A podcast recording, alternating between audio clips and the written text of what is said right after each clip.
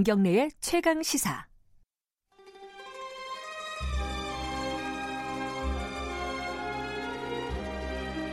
정의당이 야당이 아니에요 이제. 그러니까 탄핵당했지 이 사람은.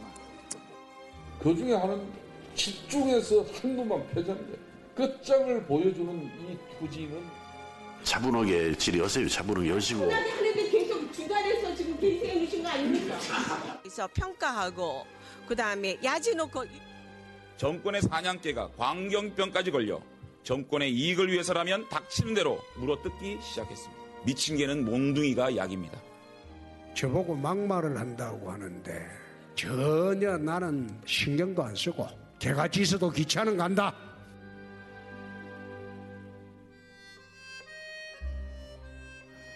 네, 진정한 보수의 가치와 품격은 무엇인지 우리 사회 뜨거운 현안을 보수의 시각으로 들여다보는 시간입니다. 보수의 품격 오늘은 1년을 정리하는 시간입니다. 윤여준 전 장관님 스튜디오에 나와 계십니다. 안녕하세요. 네, 안녕하십니까. 지금 방금 그 녹취 구성한 네. 거 들으셨죠? 들었습니다. 이게 사실 1년 동안에 좀 화제가 됐던 정치권의 말들을 했는데 아무래도 야당 의원들이 좀 공격적으로 얘기를 하다 보니까 야당 의원들 멘트가 좀 많네요. 다시 들어보시니까 어떠세요? 아니 뭐 공격 야당이니까 뭐 공격적으로 하는 거야 뭐 그렇다 치는데 네. 꼭 공격을 저렇게 해야만 공격이 되나요? 아 그렇지 않습니까? 예. 국민의 대표고 민의의 전당에서 네. 하는 얘기 같으면 더군다나 그 어휘 구사라든지 논리 구성 같은 게 음. 품격이 있어야죠. 아, 예? 예. 품, 어, 아, 그 코너 국민들, 이름이 보수의 품격이. 네, 국민들이 막 자기가 창피하게 생각할 정도의 음. 그런 말을 하면 되나요? 아, 품격 얘기가 나와서 여쭤보고 싶은 말씀이 어떻게 들리셨는지. 이, 최근에 청와대 브리핑에서 이제 뭐 네. 그 특감반 논란에 대해서 네. 이제 해명을 하잖아요. 근데 거기서 뭐 미꾸라지 한 마리 뭐 이런 표현이라든가 아니면 우리 DNA에는 뭐 그런 어떤 민간인 사찰이 없다. 이거 좀 어떻게 보면 약간 공격적인 단어들인데 그게 좀 청와대 아, 우선 저는 그 예. 사건이 났을 때 홍보수석이 나서서? 최초 대응 홍보수석이 예. 했잖아요. 제가 그걸 보면서 저는 깜짝 놀랐어요. 음. 아주 지금까지 나타난 것만 보면 네. 그 민정수석실의 특감반을 책임진 실무 책임자가 나와서 그냥 담담하게 설명하면 될 것 같은데 네. 저걸 왜 홍보수석이 대응을 해서 문제 이슈를 키우느냐. 아하. 저 조금 놀랐어요. 음. 네. 그리고 어, 그 심정은 알겠는데 자기 네. 딴에는 좋은 비유를 한다고 한 거지만 예, 그 미꾸라지라는 이런 표현 같은 것은 그 청와대 홍보수석은 말하자면 대변인이 따로 있지만 대통령의 입 같은 거잖아요. 네. 예. 그 대통령을 대신해서 하는 말이기 때문에 어휘 선택 같은 걸 제대로 했어야 되는데 예. 예. 그래서 많은 비판을 받았죠. 그것 때문에. 품격 얘기가 나와서 한번 여쭤봤고요. 네. 올한 해를 한번 되돌아보면요. 일단 뭐 제일 중요했던 거는 정상회담 뭐 이런 게 있을 수도 있고요. 그리고 지방선거도 있었고 어, 전 대통령 두 분이 구속이 된 것도 있고 사법농단 사태 여러 가지가 있었습니다. 어, 장관님께서는 2018년에서 정치권에 약간 한정해서 본다면은 가장 중요한 어떤 사건이라든지 국면이라든지 기억나시는 뭐 아니 저는 뭐 사, 어떤 특정한 사건이나 국면보다도 네. 저는 이렇게 생각을 하죠. 그 어, 국민의 직접 에서 직접 선출되는 대통령은 네. 취임 첫 해가 제일 중요하다. 네. 미국의 정치학자들이 하는 얘기인데 문 대통령 경우에는 이제 작년 5월달에 그죠? 그렇죠. 취임을 했으니까 죄송합니다. 엄밀하면 작년이 첫 해였지만 네. 그러니까 이제 선거가 당겨진 거였잖아요. 그렇죠. 어, 박 대통령 탄핵 때문에 그러니까 실질적으로는 금년 2018년이 어떻게 보면 문 대통령 취임 첫 해라고 할 수도 있어요. 예산 편성도 본인 네, 의지로 할 수 있는 거고요. 예, 그리고 어쨌거나 예. 작년 6개월은 막 준비 기간이라고 보고 네. 네.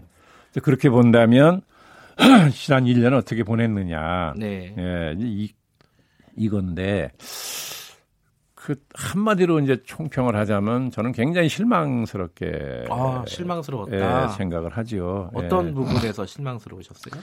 아, 이제 한반도의 전쟁 위험이 높았던 상황을 이제 평화를 위한 협상 국면으로 바꾼 거 예. 이거는 뭐 누구라도 인정해야 될뭐 음. 대단한 공로고 네. 기여긴 한데 에, 나머지 이제 국정 성과라고 하는 걸 보면 네. 이건 굉장히 이제 실망스럽다는 거죠. 네. 그래서 저는 이게 그 정치적 이상은 높았으나 이상은 높았으나 능력이 부족 한걸 그대로 드러내 준 거 아니냐. 아, 그뭐 어, 한자에 사자성어로 하면 안고수비라는 말이 있어요. 안고 수비요. 예, 눈 예. 한자 높을 꽃자, 손 네. 숫자 낮을 삐자. 아. 그러니까 눈은 높은데 대주가 부족하다는 능력이 부족하다는 예. 거죠. 근데 그 안고수비라는 말이 그 생각날 정도로 그렇더라고요. 그리고 우선 뭐 국민들이 이럴 것 같아요. 문 대통령 정부 지난 1년을 생각하면 무엇이 가장 먼저 떠오르냐? 음. 그러면 저는 소득주도 성장이라는 수렁. 아. 예, 이게 소득주도 이게 성장. 예, 예. 정책을 내놓자마자 바로 이제 이게 망가지기 시작을 했잖아요. 예, 그런데 이 고집스럽게 이걸 그냥 놓지를 않고 가는 바람에 음. 마치 수렁에 빠진 사람이 허우적거리는 것처럼 1년이 갔다고요. 음. 예. 그러니까 이것만 하더라도 이게 굉장히 중요한 어째 어째 보면 간판 정책이라고 그랬잖아요. 소득수 네. 성장이 예, 핵심 정책인데 이게 너무 빨리 망가진 데다가 그 대처하는 것마저도 효과적으로 못 해가지고 예, 그 수렁에 빠진 사람이 허우적거리는 것처럼 1년이 갔다. 음. 이런 인상을 저는 받을 거라고 봐요. 그래요. 네. 그, 그런 점에서 아주 안타깝게 생각을 하는 거죠. 안고 수비. 네. 아, 이런 그 다음에 예. 자, 이 문재인 정부는 문 대통령 자신이 광화문 정권, 저 촛불 정권의 광화문 대통령이라고 네. 그랬어요. 어쨌거나 촛불로 탄생한 그럼요. 정권이잖아요. 그러면 촛불이 요구하는 게 뭐였느냐, 그러면. 음. 예? 그걸 따져봐야 될 거 아니겠습니까? 네. 근데 그 이제 그 석간 내일 신문하고 서강대학교 현대정치연구소가 예. 전 국민 여론조사도 하고 촛불 집회가 진행되는 동안에 그 참여한 사람들을 인, 대상으로 인터뷰를 여러 예. 차례 해가지고 그 결과를 분석해서 책으로 낸 게 있습니다. 네. 탄핵 광장의 안과 밖이라고 그래요. 작년에 나온 책인데 거기서 보면 그 시위에 참가한 이유를 물었어요. 네. 무엇 때문에 참가했느냐. 그랬더니 가장 많은 대답이 뭐냐 하면 민주적 가치의 훼손에 대한 분노 때문에 나왔다는 거죠. 민주적 가치의 훼손. 그거에 대한 네. 분노 때문에 예. 나왔다. 이게 가장 대답이 많았다는 거예요. 예. 네. 그러면 당연히 문재인 정부는 이름도 스스로 뭐 광화문 정 촛불 정권의 광화문 대통령이라고 네. 했다시피 예. 이 촛불의 요구, 촛불의 정신 원칙을 구현하는 실현하는 책임을 이제 짊어진 거잖아요. 네. 예? 예, 가장 큰 책임을 진 게 아무래도 국정의 최고 책임자인 대통령일 거 아니겠습니까? 네. 예, 그리고 스스로도 이렇게 얘기했어요. 문재인 정부는 김대중 노무현 정부 이후 9년 만에 촛불 시민혁명으로 집권한 제3기 민주정부다. 음. 제3기 민주정부라고 그랬어요. 네. 명명을 했어요. 자, 그러면, 예, 제일 먼저 따져봐야 될 게 뭐냐. 국정의 최고 책임자인 문재인 대통령의 통치 방식, 뭐 리더십이라고 해도 좋아요. 이 얼마나 민주적이었냐. 이게 가장 핵심 아니겠어요. 예? 예. 평가를 하신다면 어떻습니까? 저는 좀 미안한 얘기지만, 네. 예. 상당히 권위적이었다는 거예요. 아, 오히려 오히- 권위적이었다고요? 뭐, 예, 뭐 오히려 더 권위적인 건 아니지만 아, 상대적인 게 상당히 아니라 상당히 권위, 아. 민주적이지 않았다는 거죠. 어, 어떤 예. 측면이 아니, 가장 뭐, 그건 뭐, 예. 다 드러나 있어요. 우선 뭐, 여기서 뭐 자세하게 얘기할 예, 필요는 예. 없으니까 대표적인 거 한 가지만 얘기해 보자면 대통령 1인에게 권력이 집중된 현상. 음, 이거는 뭐 수도 없이 계속적인 그런 비판과 지적이 있어 왔죠. 네. 그렇죠? 예. 민주당 정부를 만들겠다고 그랬어요, 대통령이. 예. 근데 지금 다 뭐라 그럽니까? 청와대 정부라고 그러죠. 예? 예. 대통령 1인이 뭐 중요한 걸 다 결정한다. 권력이 1인에게 집중됐다는 거죠. 그렇게 되니까 무슨 일이 벌어지느냐? 내각이 무력화되고 여당이 죠. 통치 도구로 전락하는 아, 이것도 과거 정권하고 비슷한 거예요, 다. 그렇죠. 예. 그게요.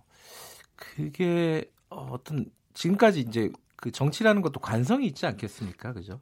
이거를 한순간에 1, 2년 만에 바꾸기는 쉽지는 않을 것 같은데 그게 딱 잘라서 얘기하기는 힘들지만은 지금 문재인 정부의 책임을 묻는다면 어느 정도를 물을 수 있을까요? 지금 아니, 말씀하신 글쎄요, 부분에 뭐, 대해서. 저는, 네. 음, 무슨 적폐청산을 얘기하는 분들이 그 얘기를 많이 해요. 네. 일종의 어떤 뭐 변명이란 변명처럼 얘기하는 그러겠죠. 건데 예. 이게 오랫동안 내려온 게 하루아침에 바꿔지겠느냐. 예. 그러나 아, 대통령의 통치 방식, 리더십은 예. 그건 뭐 먼저 정부가 그랬으니까 나도 그렇게 한다. 이거는 저는 얘기가 안 되는 네. 거죠. 예, 더군다나 촛불 혁명으로 촛불 시민 혁명으로 음. 등장한 대통령이 예, 그 요구를 소, 저, 부응하지 않을 수는 없는 거잖아요. 네. 근데 물론 민주적으로 하려고 했는데 현실 정치가 네. 제대로 효율적이지 않아서 네. 제대로 뭔가 성과를 못 냈다 하는 것은 그것대로 달리 얘기할 수 있으나 네. 리더십이나 통치 방식 자체가 민주적이냐 아니냐는 것은 별도의 차원으로 얘기해야 되는 거죠. 예. 네. 그런 점이 하나 있고 예. 또 하나는 자 대통령이 포용과 협치를 굉장히 강조했어요 말로는. 네. 그런데 실제로 그 행동을 보면 상당히 배타적인 모습을 보이지 않느냐는 거죠. 특히 뭐 야당이나 이런 쪽에요. 국 입법부를 존중하는 태도가 아니었고 음. 뭐 여러 가지 사례가 있습니다. 네. 대표적인 게 그 남북 정상회담 처음에 판문점에서 했을 때 예. 그 무슨 축하 만찬입니까? 기념 만찬입니까? 만찬 했잖아요. 예. 거기에 예? 국회의장단이 한 명도 초청받지 않았고 음. 야당 대표나 원내대표도 한 명도 초청받지 않았어요. 음. 유일하게 여당 대표와 여당 원내대표만 가서 참- 참석했어요. 음. 이게 상징적으로 뭘 보여주는 겁니까? 예? 예. 배타적이다. 발사적이죠. 아니 음. 세상에 국회의장단이라는 게 개인이 잘나고 못나고가 아니라 국민의 대표가 모인 것이 국회고 입법권을 가졌잖아요. 네. 예.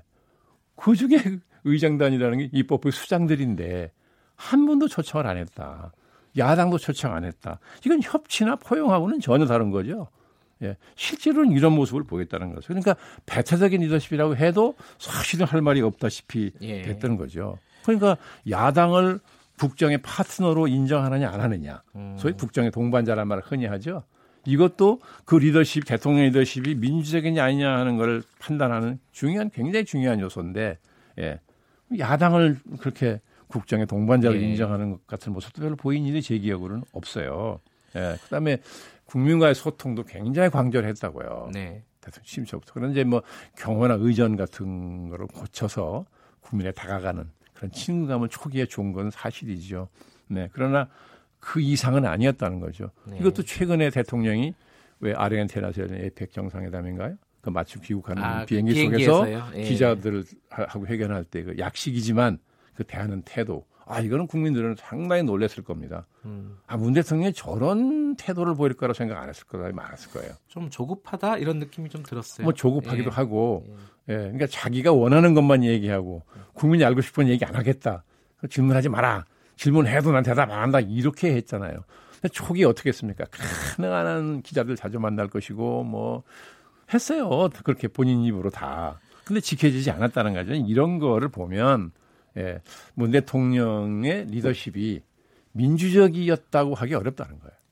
그러니까 지금 말씀하신 걸 보면 뭐 일단 능력 부족, 그러니까 안고 수비라고 말씀하시는데 능력 부족이 있고 또 소득 주도 성장이라든가 소통, 포용, 합의, 아, 합- 협치 뭐 이런 부분에 대해서 어, 실제로 생각했던 것 부분보다 좀 미흡했다. 많이 미흡했죠. 예, 미흡했는데, 근데 이 부분에 대해서는 이제 평가의 지점이 뭐 청취자분들도 여러 가지. 의견이 갈리겠지만은, 네. 근데 객관적으로 보면은 지지율이 많이 하락했어요. 그 부정적인 의견이 긍정적인 의견을 넘어섰단 말이죠, 이제. 이런 어떤 지지율의 역전 현상이 결국은 어, 고착화되지 않을까, 더 벌어지지 않을까, 부정적인 의견이 더 높아지고. 이게 이제 예. 아, 지난번에도 말씀드린 기억이 나는데 이 수- 지지율이 내려가는 속도가 굉장히 완만하다 예. 말씀드렸죠. 근데 완만한 것도 중요하지만 이게 추세가 되면 곤란한 거예요. 네, 그렇죠? 이게 올라갔다 내려갔다 하면 좀 나은데 네, 이게 계속해서 속도가 완만할 망정 계속해서 내려가는 것은 이게 추세거든요. 네. 이 추세는 굉장히 위험한 겁니다. 음. 아직은 뭐 40%대가 낮은 건 아니라고 할 수도 있으나 상대적으로 이 추세가 지속되는 거는 위험한 거죠. 음. 그 대통령 청와대나 여당으로서는 이걸 어떻게든지 이 추세를 막아야 되는 예.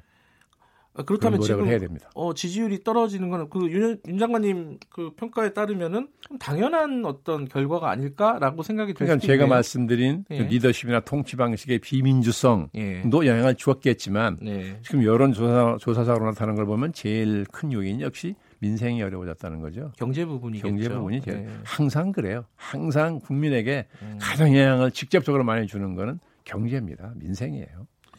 근데 경제 부분은 사실 어 연말 들어가지고 경제 그 수장들을 교체를 하지 않았습니까? 교체를 네. 하고 그거 그 내년 정책도 발표를 했는데 거기에 뭐 찬성을 하든 반대를 하든 어떤 정부의 정책 기조가 살짝 바뀌긴 했어요. 어떤 분위기 쇄신을 노렸겠죠. 근데 그 부분 말고 인적 쇄신도 필요한 거 아니냐. 그러니까 다른 아, 부분에. 대해서요. 아, 물론이죠. 그러니까 지금 어, 그 특감반 사태를 통해서 보면은 이제 비서실장이라든가 아니면 민정수석이라든가 그러니까 비서진 라인의 교체가 필요한 타이밍이 아니냐라고 이제 주장하는 쪽들이 있습니다. 그 윤 장관님께서는 지금 타이밍을 어떻게 보세요? 그렇죠. 지금 그 정치 상황이 네. 예, 안 그래도 이제 대개 과거에도 보면 해가 바뀌면 네. 새로운 기분으로 이제 출발한다 하는 것 때문에 분위기 쇄신이라고 흔히 말하는 예, 것처럼 예. 그런 개편을 했지요. 했는데 지금 같으면 더군다나 그 필요성이 훨씬 높죠. 음. 훨씬 높아요. 이 국민적 실망을 이대로 두고 어떻게 갈 겁니까? 예? 예. 그리고 어쨌거나 대통령 개인의 뭐 리더십의 성격이나 네. 통치 방식에 문제가 있다 하더라도 청와대 비서실의 책임을 모면할 수 없어요. 음. 예. 그러니까 더군다나 지금 청와대 비서실이 막 내가 다 뭐 지휘하다시피 해가지고 모든 걸 다 청와대가 결정한다. 뭐 이런 말을 많이 들었잖아요. 네. 더군다나 그렇기 때문에 예, 청와대 비서실의 책임을 안 물을 수 없고 저는 그래서 지금 정치적 상황으로만 보면 네. 예, 대통령이 내각이나 청와대 비서실, 비서실이나 예, 이 분위기를 확 바꾸기 위해, 위해서라도 예, 그리고 이런 국민적인 불만 일단 반응을 해야 됩니다. 음. 대- 민주주의 국가의 대통령은 예? 책임 정치, 반응 정치 해야 돼요. 그러니까 국민이 어떤 불만을 얘기하거나 요구를 하면 그 반응을 해야 됩니다. 반드시 그 책임이에요. 그러니까 그런 반응을 하는 차원에서라도 예, 청와대나 내각의 어떤 쇄신 일신이 필요하다. 근데 민, 민정수석실 같은 지금 논란 같은 경우 보면요. 청와대에서는 억울하다는 쪽이 더 목소리가 높은 것 같아요. 우리 잘못한 거 없다. 특히 민간인 사찰 같은 논란에서는요. 우리 억울한데 그리고 더군다나 이제 대통령은 그 수- 어떤 비서진에 대한 어떤 신뢰를 계속 보여주고 있고요. 그럼 이 상황은 좀 정세를 잘못 판단하고 있다 이렇게 보시는 건가요, 윤 장관님께서는? 음, 모르겠습니다. 이제 검찰 수사 이제 결과가 나와 보면 나와야겠죠. 뭐 예. 가지 자초지종을 알 수 있겠으나 일단 청와대가 대응하는 것만 보면 대응을 아주 잘못했어요. 음, 작업자득이에요. 예, 저렇게 자기들 스스로 이거 막 정치적 이슈를 만들어 놓고, 예, 그리고 야당은 지금 안 그래도 딱 공격할 소재를 찾고 있었을 텐데, 네, 야당으로서는 굉장히 호재라고 생각을 하겠죠. 네, 그리고 이게 이제 끊임없이 뭔가가 흘러나와요, 밖으로. 정보가. 네, 그렇죠? 네, 이게 아주 안 좋은 조짐입니다. 과거 같으면 정권 임기 후반기에 네. 이 레임덕이 시작될 때 나오는 현상이에요. 근데 지금은 이게 초반기 아니에요. 네. 예. 이게 터지니까 흘러나오는데 저는 이렇게 판단했어요. 그 김태우인가요? 하는 예. 그 수사관이 문제를 공개적으로 던졌어요. 예? 그랬을 때 그 사람이 예, 이쪽이 어떻게 청와대가 나올지를 모르고 했겠냐는 거예요. 음, 자기 나름대로는 다 여러 가지 가족이 있다고 저는 봤어요. 그러니까 청와대가 이렇게 대응하면 예, 후속 대응을 자기가 하겠다는 생각까지 하고 네, 그렇기 때문에 이게 끝없이 끌려가는 일이 벌어진다고요 지금. 네. 청와대에서는 억울할 수 있죠. 그러나 이건 작업자들 대응을 잘못했어요 청와대가. 그리고 제가 보기에 국정원이 과거에 이제 국내 정치 예, 하던 업무를 일치 안 했잖아요. 조직같이 없애버렸잖아요. 네. 예. 그러니까 수요는 있다고요. 청와대에 있어 보면 정보에 대한 정보의 수요? 수요가 예. 있어요. 예. 과거에 김영삼 대통령 시절에도 안기부법을 고쳐가지고 정치 관여하면 처벌하게 돼 있었어요. 네. 예, 그런데도 끊임없이 대통령 주변의 참모들은 정치 정보의 수요가 있으니까 그걸 요구하는 걸 제가 본 일이 있어요. 음. 예, 처벌한다고 해놓고도 자기 요구하더라고요. 그것처럼 지금 청와대가 뭐 나쁜 마음이라서가 아니라 네. 국정을 운영하다 보면 정보의 수요라는 게 분명히 있어요. 근데 그러다 보니까 경계가 애매한 정보를 수집하는 일이 벌어졌던 게 아닌가 하는 게 이제 추정인데 그 경계가 애매한 게 많이 있을 수 있거든요. 근데 이걸 딱 문제를 삼기 시작하면 예? 예. 음. 문제가 된다고요. 근데 이게 결과적으로는요, 이 어, 깔끔하게 정리가 안 되고 검찰 수사 결과도 야당이 반발할 거 아닙니까? 만약에 경찰 수사 결과 안 믿게 지금서 특검 얘기하고 뭐 국정조사 얘기하잖아요. 그럼 청와대 입장에서는 어떤 인적 쇄신밖에는 답이 없다 이렇게 보시는 건가요? 수, 이게, 이게 제가 볼 때는 예. 조금 야, 야박한 말인지 모르겠으나 아까 제가 수렁이라는 말씀드렸죠. 네. 소득주 성장이라는 이른바 장하성 수렁에서 1년 해, 허우적거렸어요. 이게 막 끝나가니까 참다 이게 조국 수렁 되게 생겼어요 지금. 아, 제가 지난번 방송에서 사건 터졌을 때 그랬죠. 읍참마속이라는 말씀드린 기억이 나요. 예. 예? 예. 제갈량이 그 아끼는 예. 장소 목을 비운 거를 생각해서 조수석 해임해야 된다고 이제 그 얘기한 것 같은데 예. 그때 했으면 못 이렇게, 들으셨, 이렇게 번졌을까요 일이? 못 들었나 봐요. 예. 그러니까 인사라는 게 모든 일이 그렇지만 타이밍이 굉장히 중요하다고요.